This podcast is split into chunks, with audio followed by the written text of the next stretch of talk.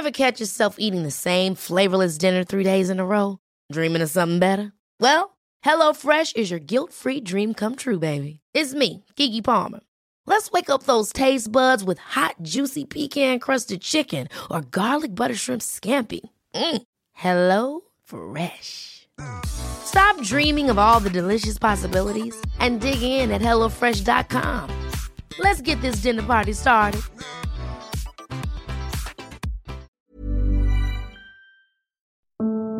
Her Majesty the Queen has asked me to form a new government, and I have accepted.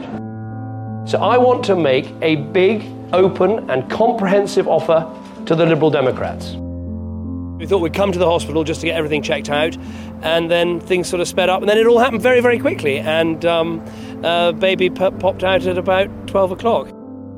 So dealing with government deficits must be line one of our plan for recovery. And people should be in no doubt that we will do everything necessary to restore order to Britain's streets and to make them safe for the law abiding. Tonight, British forces are in action over Libya. It is clear to me that the British Parliament, reflecting the views of the British people, does not want to see British military action. I get that, and the government will act accordingly. Calm, calm down, dear. Calm down. Calm down. Listen. Listen to the doctor. And when we have negotiated that new settlement, we will give the British people a referendum with a very simple in or out choice. The institution of marriage is now open to all. The people of Scotland have spoken, and it is a clear result. They have kept our country of four nations together. His shadow chancellor was asked on the television, could he think of one single business leader? And do you know what he said? Do you know what he said, Mr. Speaker? He said, Bill somebody. Mr. Speaker, Bill somebody's not a person, Bill somebody's Labour's policy. I've just been to see Her Majesty the Queen, and I will now form a majority Conservative government. I believe we are stronger, safer, and better off inside a reformed European Union.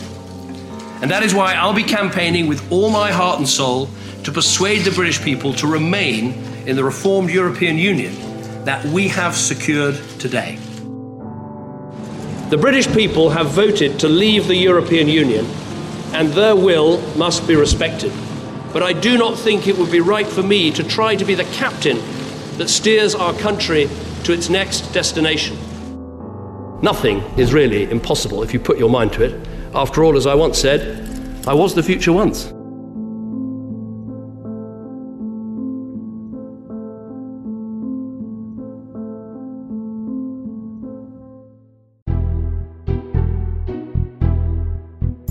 And welcome to the Red Box Politics podcast on the Times. I'm Matt Chorley. This is a second in a two-part special where I sit down with David Cameron, who went from ordinary citizen to Conservative MP, Conservative leader, Conservative Prime Minister, and back to ordinary citizen again in just 15 years. So let's start at the end. Where have you been? Have you been like Danny Dyer suggested, trotters up in Nice? Uh, no, I've not been. How have you spent the last three years? I've? Not been to Nice. I've been obviously writing this book, but I've also tried to build a, a set of things that interest me. So I'm president of Alzheimer's Research UK. The government I led did a lot to help with the battle against dementia, and I want to continue that in my uh, new life. Um, I'm passionate about national citizen service, something I set up as Prime Minister, the Europe's fastest growing youth volunteering programme. And I'm president of some patrons who help back it and support it. It's now one in six 16 year olds take part, and I want to see that grow and expand. So I've done those things. I've um, written the book, and I've also working with some businesses, particularly in the area of tech. I mean, I think one of the other successes we had is the tech scene in Britain, whether fintech, biotech, meditech. There's been a great generator of jobs and growth, and so I'm working with some, some businesses as well. So it's a mixture of things, but uh, hopefully being a better husband and father at the at the same time. Do you miss being Prime Minister? Yes, of course. It's the most, you know, incredible opportunity. It was a huge honour to to be able to do that job. I mean, it is completely exhausting, as I put in the book. You you discover a sort of new form of tiredness where you get to the end of the day and you think back and you literally can't even remember what happened at the beginning of the day because in between there have been so many cabinet meetings, emergency meetings, calls with Putin or Obama, parliamentary statements, things you've had to do on the door of number 10, people you've had to meet, that by the end your brain is sort of literally, you can almost feel it sort of frying. So talk us through a normal day. When does, you, when does your day as Prime Minister start? I used to sort of set an alarm for 5.30, 5.45, and I tried, I'm very quick out of bed in the morning. I'm a, I'm a morning person, and so I used to try and get down to the kitchen and lay out my red boxes and have as long as I possibly could before the children got up and, and, and breakfast started and everything, going through the paperwork for the day, the meetings that were coming up, any urgent things I had to sign or read. Um, and then from there, I normally had a 8:30 meeting um, with my core team, and then it was you know National Security Council meetings, cabinet meetings. We worked out, I think, a quarter of a prime minister's time is on diplomatic meetings, other heads of state and prime ministers, foreign travel, um, visiting, uh, and, and other sort of foreign issues.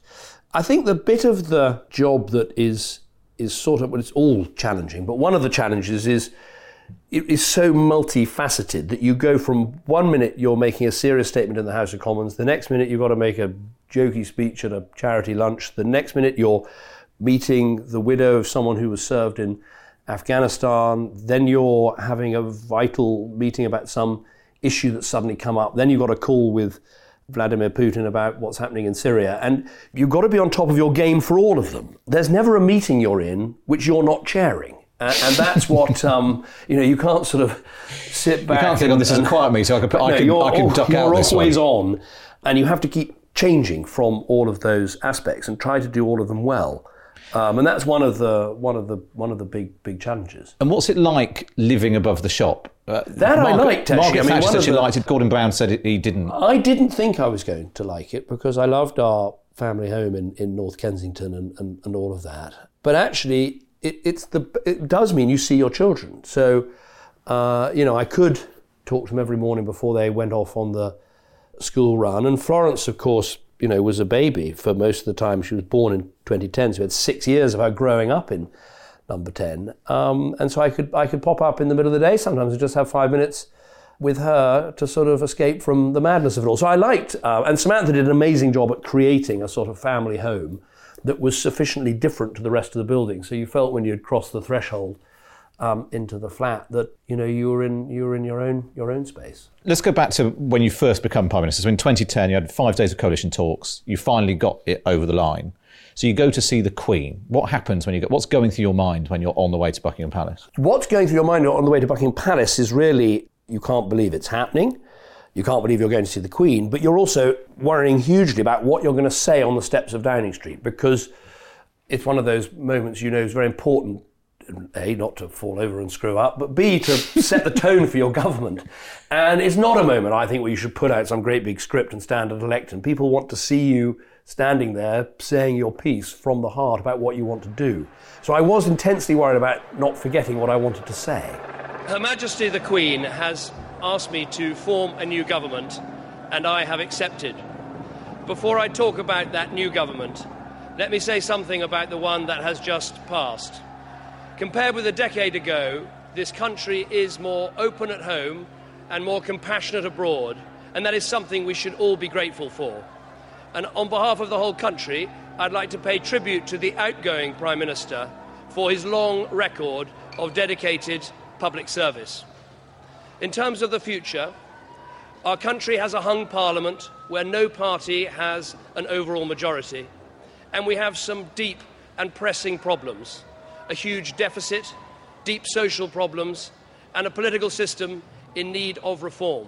But the sort of uh, the excitement of it is is a is an extraordinary moment when you're driving up the Mall to see the Queen. You can't really believe it's happening. You talk about when you go into Buckingham Palace, almost sort of having to step over sleeping corgis and Yes, so it's the same. You you and then you have your weekly audience. and You sort of go in pretty much the same door every time and up in the lift with the same private secretary, and then the corgis almost seem to be asleep in the same places. So it's a, it's a it, it becomes a very familiar part of your week, and you go and sit in the same room waiting for the audience to start, and then off you go. You, you got into a bit of trouble when you let slip one of your conversations with the Queen when you said that she purred. Oh, I was, I was so it was After the Scottish independence embarrassed. It was- referendum. I should. It was very, very stupid of me. I was talking to Mike Bloomberg, um, and I should never have said it anyway. But I said it when there was a camera and a microphone that picked up what I said, and oh, it was, it was um, terrible. Anyway, I apologised, grovelled uh, a lot. Did you get on with the Queen? Was she? Did you? I, they were great meetings because in this hectic life that I've tried to explain of all the different things you're juggling and doing, it's like a sort of fixed point. You know, every Wednesday at six o'clock, off you go, and there's only two of you in the room. There's no one taking notes. There's no one else listening. And I often found as you were trying to explain what had happened that week, A, you were listening to the world's greatest public servant, but B, as you're explaining it, sometimes it clarified things in your own mind because your week's so hectic, there isn't much time when you sit and actually just think through what has happened. Um, and she always asks incredibly perceptive uh, questions. So I found, and, and as I think Tony Blair put it very well, he said, you know, there isn't a prime minister who doesn't walk out of that room feeling two inches taller, and you do because you've just spent time with one of the most remarkable people in the world. And given that her first prime minister was Winston Churchill, there's a slight sense that what might Well, seem that- like that a, is the problem, a terrible is- moment for you. She might think, "Well, I've seen all this Well, before." That cuts both ways. You think uh, you've, you've seen extraordinary times in our nation's history, but also as you're sort of saying what's wrong with your health reforms or why the economy isn't growing fast enough, you sort of think, oh gosh, you know, I'm Prime Minister number 12. She's literally heard all this before. Every excuse in the book, you know, there's no, there's no hiding place.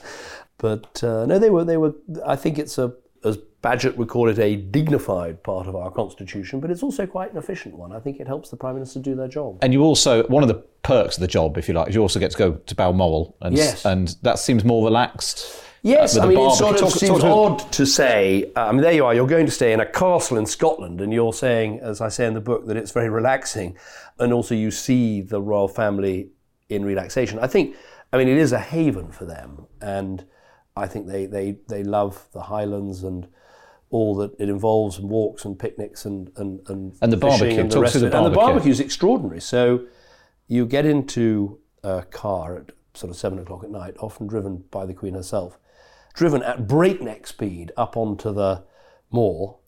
And uh, she told me that when the King of Saudi Arabia stayed, that she drove him, and so he, she's the only woman to have driven the King of Saudi Arabia. And I, I had this, and when I went to Saudi Arabia, the King of Saudi Arabia told me that story. So I have this, as you'd say, double source, double this, source. story. And, and then off you go to a sort of bothier old um, shepherd's, um, not a shepherd's hut, a, a sort of um, shepherd's house almost, up on the up on the hill. And there's the Duke of Edinburgh cooking grouse on a barbecue, a barbecue that he himself has, has designed and built. And that is that's extraordinary to, to sort of be cooked for by Her Majesty the Queen and, and Prince Philip. So you, you go and see the Queen. You kiss hands. What's The kissing hands thing isn't that's not quite right. You you when you join the Privy Council, you have to kiss hands. When you form a government, there's no kissing involved. You you go and you you know seek permission to form a government. It's so much accepted that that's why you're going that that conversation barely even takes place. But that's that's, sort that's of the- what's that's, that's what's of the happening. And, and obviously, in my case, in 2010, because the coalition hadn't we hadn't absolutely pulled it all together before Gordon Brown resigned, I was in this position of sort of saying, um, I'd like to form a government. I can't tell you exactly what sort of government it's going to be. I hope it's going to be a coalition, but but can I get back to you? And as I was doing that, I was thinking, this is, although Her Majesty the Queen has seen everything, this is actually something in her reign that is novel.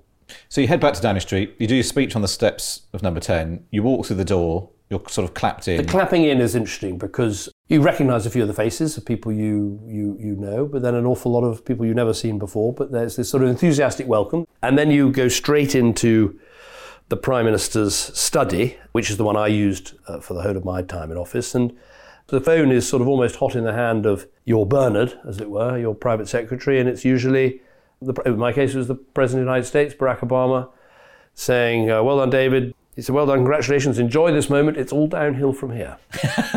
um, which wasn't entirely right, but uh, anyway, he was a, so then then calls with lots of people, and and you're straight then into forming your cabinet because, of course.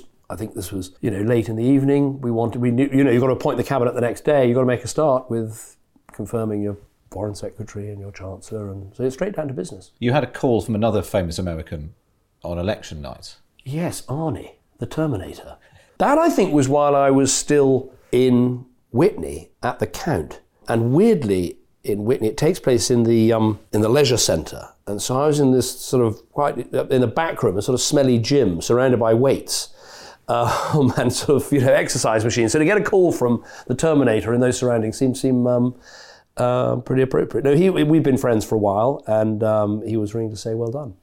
One of the first jobs as Prime Minister you have to do is the, the letters for the nuclear Yes, submarines. that doesn't happen absolutely immediately, but fairly quickly. You have to write what are called the letters of last resort because we have a, a, a nuclear submarine with our deterrent on board uh, continuously at sea all the time. And in the ghastly event that Britain was attacked and communications were down between the United Kingdom and the submarine, the commander of that submarine needs to know what to do in the last resort.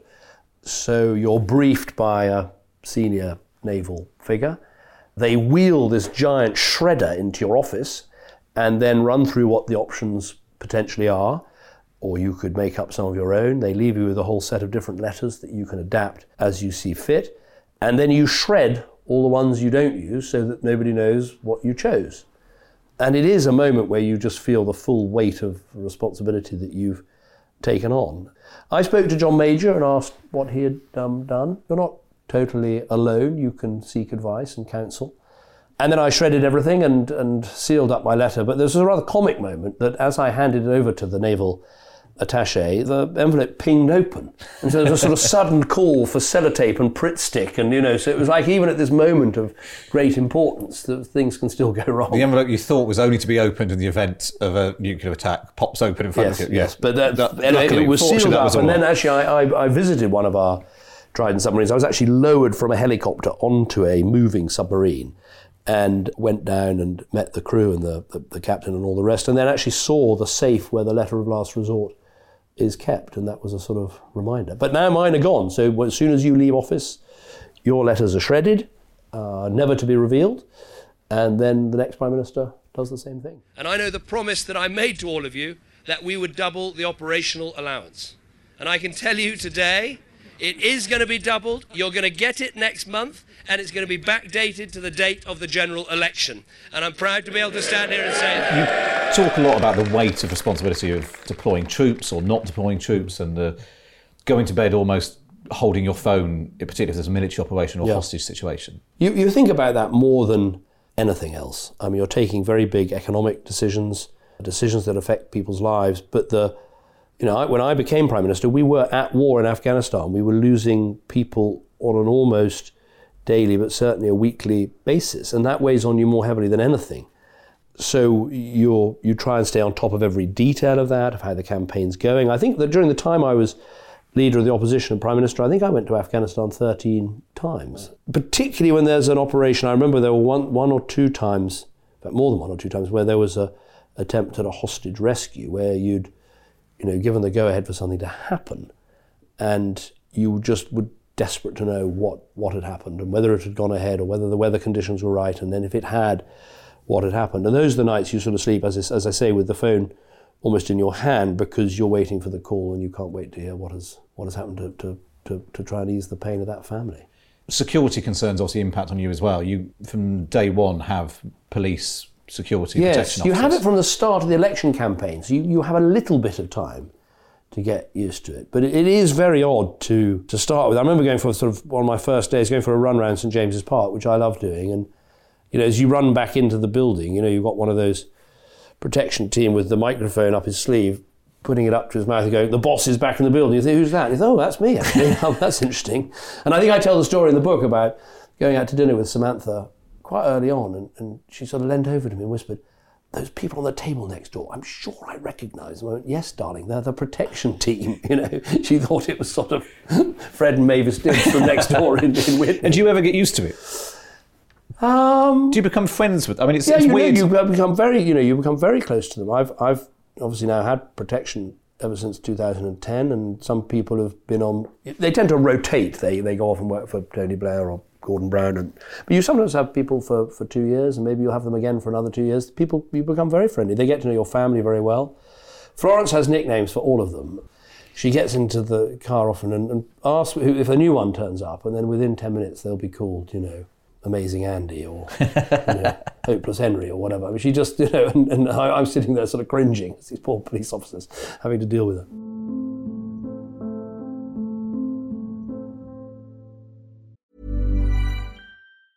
If you thought the only way to get a more defined jawline with natural looking results was through surgery, think again. Juvederm Volux XC is a non surgical injectable gel filler that improves moderate to severe loss of jawline definition and can help you achieve natural looking results with little downtime. Even better, this improved definition lasts up to one year with optimal treatment. No maintenance required. Improve jawline definition for a smooth, sculpted look with Juvederm Volux XC. For important safety information and to find a licensed specialist, visit juvederm.com. That's J U V E D E R M.com. Not for people with severe allergic reactions, allergies to lidocaine, or the proteins used in Juvederm. Common side effects include injection site redness, swelling, pain, tenderness, firmness, lumps, bumps, bruising, discoloration, or itching. There's a risk of unintentional injection into a blood vessel, which can cause vision abnormalities, blindness, stroke, temporary scabs, or scarring. Talk to a licensed specialist specialist to find out if it's right for you.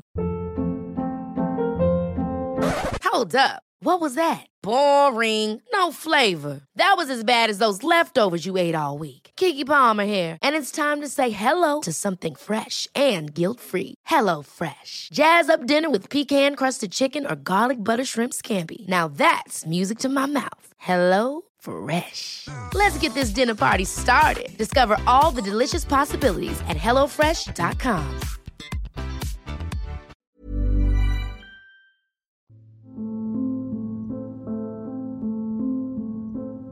Order. Questions to the Prime Minister. I want to talk to you about PMQs. Because Yes. every prime minister, good Yes. or whether they, they were perceived to be good or bad at them, always say that they dreaded it or hated it. Or what was your view of?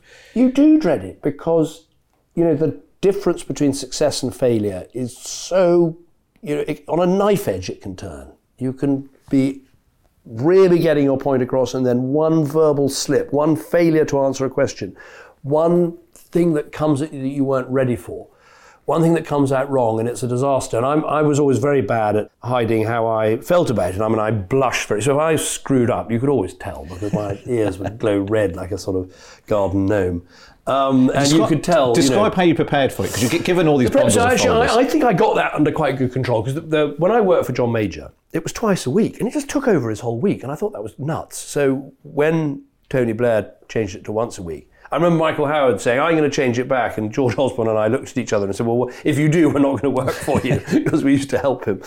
How I prepared was on Monday. One of the very talented officials at Number Ten would sort of come in and start running through what they thought the likely issues would be on Wednesday.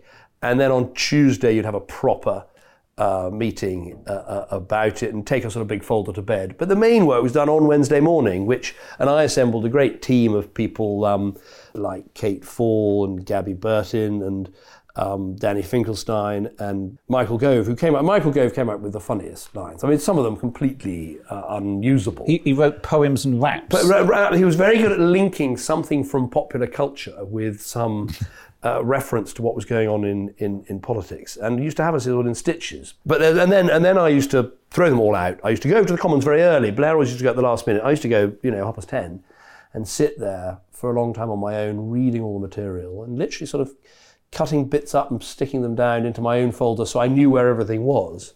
But when you were doing that, you were often at sort of about half past 11 on a Wednesday, you were just, you were thinking, oh God, oh God, oh God, why am I doing this? Is so impossible. The tension, the stress, you know, because it is very, very stressful. Then once you get going, it was normally okay. what do you think was your best moment at, at PMQs? I think probably one of the worst, but sort of, I mean, the one I, I, I sort of, I have to admit, enjoying was the Ed Miliband Two Kitchens. I can see the Shadow Chancellor chuckling. We, we know the Shadow Chancellor wants to be in the kitchen cabinet. He just doesn't know which kitchen to turn up to. I do feel sorry. I feel sorry for the Leader of the Opposition. He literally doesn't know where his next meal's coming from. Oh, don't worry, there's plenty more. We increase the doctors, we increase the nurses, and frankly, if he can't stand the heat, he better get out of his second kitchen. Because he had thrown at me, you know, posh, Etonian, all this crap for, you know, years. When it was revealed he had two kitchens, and had, you know, I had the corniest set of jokes, I admit, you know. He literally doesn't know where his next meal's coming from, and if you can't get It was out, if you can't stand the heat, get out of one of your kitchens. I mean, they were terrible jokes, but there was a there was a sort of you know when you'd taken so much on the posh front, it was quite nice to um, give some of it back. But I think the the ones in a way that that are more memorable are actually the ones when either there's some big national event that's taking place when the House of Commons comes together. And that extraordinary, I, what I loved about the House of Commons was its mood turns on a sixpence. It can go from angry and disputatious to incredibly united without any warning. And it has an incredible sort of bullshit detector. You know, it, the thing I always found amazing about the House of Commons was people always chatting and talking while you're speaking. But if anyone actually knows what they're talking about, everyone shuts up. And I always used to think, how do they know to shut up when they're not listening and they're talking to each other? But it does, it almost, it's like a sort of wave goes across the place. I'm not saying I always knew what I was talking about, but I'm saying with anyone with direct personal experience started to talk about something at any stage in the House of Commons, the place would fall silent and people would listen. I was looking back through. There's loads of things there. Oh, but the Pasty Gate, confusing West Ham and Aston Villa, Oh. leaving Nancy in a pub. What do you think was the, the, the, your biggest gaffe while you were prime minister? I think West Ham and Aston Villa because to this day I still don't understand how I said it. um, you know, I think I think I got to the bottom of it, which was on the auto cue. It said it basically it was saying something about whether you cheer for England or the West Indies, and I said Windies rather than West Indies, and I went off the auto cue. And I had West in my head, and that's why I said West Ham. But I still think, I mean, what a crazy, you know, stupid thing to. no, They played each other the other night. I thought that was a Yeah, game. that- That, was a game I'd probably that's known as the I Cam- It's known as the Cameron Derby. I think. I'm playing against myself. Um, that was probably. I mean, the one that worried me the most, obviously, was was leaving Nancy in the pub because of that one moment. Um, you know, you you do have a total fear about what has happened, but but um, she was incredibly relaxed about it. She was behind the bar, you know, putting the pints and helping out. and still to this day has the cartoon in her bedroom which says, you know, her, it's her sitting on a bar stool with her head in her hand saying, "Oh my God, I don't know what's going to happen. I've left my father running the country." It's it's a very good cartoon. Just very quickly, a couple of quick fire ones. Have you turned down a knighthood? Uh, uh, no, I've, I've um, I'm very happy uh, as I am. Have you stopped listening to the Smiths, as Johnny Marr No, told you? I'm, I'm, um, I've noticed that actually Morrissey's political views seem to have, you know, he's, he's, he's gone rushing past me. And, um, um, no, uh, Jess, who helped me massively with the book, and I are, are, are both lifelong Morrissey and Smiths fans, and it's been a great fun getting my children into the Smiths. Strangely, Florence's favourite song is "The First of the Gang to Die," which worries me a bit, age age nine. But it is it is it is a brilliant song. So I read actually uh, Johnny Marr's biography, which is a great book, really it was really fascinating. But the the ban he put on me listening to the Smiths is still, as far as he's concerned, it's still in place. But luckily, you- Spotify you're is a great. Spotify's a liberating uh, medium, so they can't stop me. Who was the most annoying person in cabinet meetings? Probably me, I guess. Look, uh, no, uh, there was no one. I mean, I had a very, I had a great cabinet. There was no one who really uh, annoyed me. Otherwise, they wouldn't have been there, I guess. Final question from some uh, listener. James Elliott said, uh, "For lots of us, when we get our dream job, we then realise that we have got no idea how to do it, and more worryingly, you realise that all the people around you don't know what they're doing either." Is that what it's like when you're prime minister, or do you reach a stage where you think, "I know what I'm doing, I'm good at it, and I'm loving it"? I I think the truth is there's no proper way to prepare for being Prime Minister. But being leader of the opposition for five years isn't a bad preparation because, of course, every day you've had to get up and think, not only have I got to try and, you know, win at Prime Minister's questions or make this conference speech or do this visit, you've had to think, well, what would I do if I was Prime Minister? You've, you've started to meet. It's a good training. so it's a bit of training. So that helps. Tony Blair puts it very well when he says, um, you know, you start with maximum power and minimum ability, and you end with maximum ability and minimum power, because obviously your authority wanes. I think there's some truth in that. I also think there's some truth that, like in any business, when I talk to business people, they, they talk about, I'm spending too much time working in the business for me to really work on the business. And I think that's quite similar. As Prime Minister, you've got to master all these different disciplines handling the cabinet, handling the House of Commons, handling the summits and the EUs and the G8s and the rest of it, um, dealing with very sensitive national security issues. There's a sort of set of stuff you've got to work on and get right. And there is a moment several years down the track where you think, right, I've really, I've got most of these things nailed about how to do them. And then you can spend much more time on what you should be doing, which is thinking about the future direction of the, of the country. So it's not, you don't arrive thinking, I've, I've, I've no idea what to do, nor does anyone else. And you have a very capable civil service machine that are there to, to help you. And if someone's listening to this and thinking maybe in 5, 10, 20 years' time, despite all the abuse and whatever that you might get, they might want to be Prime Minister, what one piece of advice would you give to them? Look, I believe deeply in public service. I mean, that to me, it's a vocation. I, I found, you know, after leaving university and starting work, that I nothing else inspired me in the same way as wanting to be a member of parliament, serve my community, do my bit, put back in, and, and try and you know do some some some useful things. And I think it's an incredible vocation. So for all the sort of fury and argument and passions and frustrations and all the rest of it, you know, when I talk to young people starting out on their lives, I, am always saying to people, think about the civil service exams, think about the foreign office, think about politics, think about public service. It is incredibly satisfying work. And in spite of all the difficulties we're having at the moment, that remains the case. And, and the British constitution and system and civil service and way of doing things, in spite of everything, is still a beacon to many in the world. And at the heart of it is this concept of the rule of law, that no one is above the law. And if we hold on to that, we won't go too far wrong. David Cameron, thank you very much. My pleasure. Don't forget you can read the extracts from For the Record at thetimes.co.uk and subscribe to the podcast on Apple, Spotify, Acast, or wherever you listen. My thanks to David Cameron. For me, Matt Chorley, it's goodbye.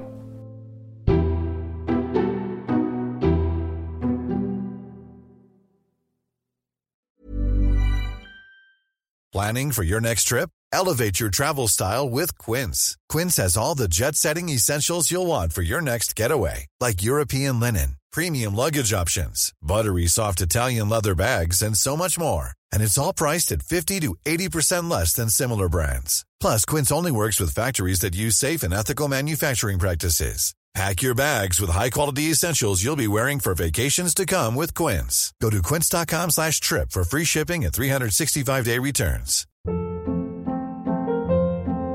Hold up. What was that? Boring. No flavor. That was as bad as those leftovers you ate all week. Keke Palmer here, and it's time to say hello to something fresh and guilt-free. Hello Fresh. Jazz up dinner with pecan-crusted chicken or garlic butter shrimp scampi. Now that's music to my mouth. Hello Fresh. Let's get this dinner party started. Discover all the delicious possibilities at hellofresh.com.